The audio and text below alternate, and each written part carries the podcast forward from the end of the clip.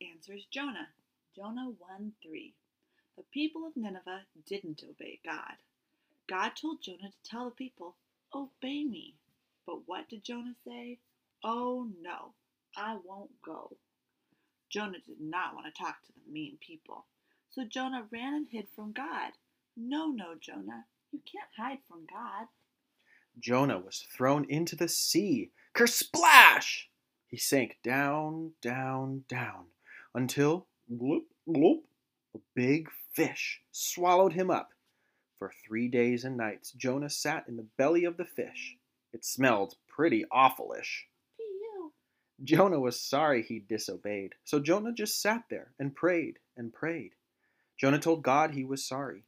Jonah thanked God for saving his life, and Jonah told God he loved him. But did God answer Jonah's prayer? Yes, he did. God always answers our prayers. God made the big fish spit Jonah out on the sand. Patooey! Jonah was safe. Jonah was thankful that God answers our prayers. What did Jonah do then? What did he do then, Levi? You remember this story? He jumped up and ran to Nineveh. Jonah obeyed God. Jonah 2 2 says, I called to the Lord in my distress, and he answered me. Let's thank God for all his love and watchful care up above. Dear God, each time we pray to you, we know you'll hear us and answer us too.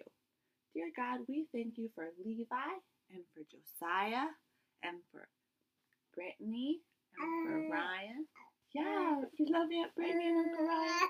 Mm. And we, and we, and we pray for Caffrey and Nalani. Yeah, we pray for all those. And Grammy and Grandpa. hmm And Uncle Marshall and Aunt Christina. Of course. So many great people to be thankful for. Yeah. Yeah, But mostly Josiah. definitely. Cousin Josiah. Tonight's Bible word is answers. Think about how God hears and answers all your prayers, Josiah.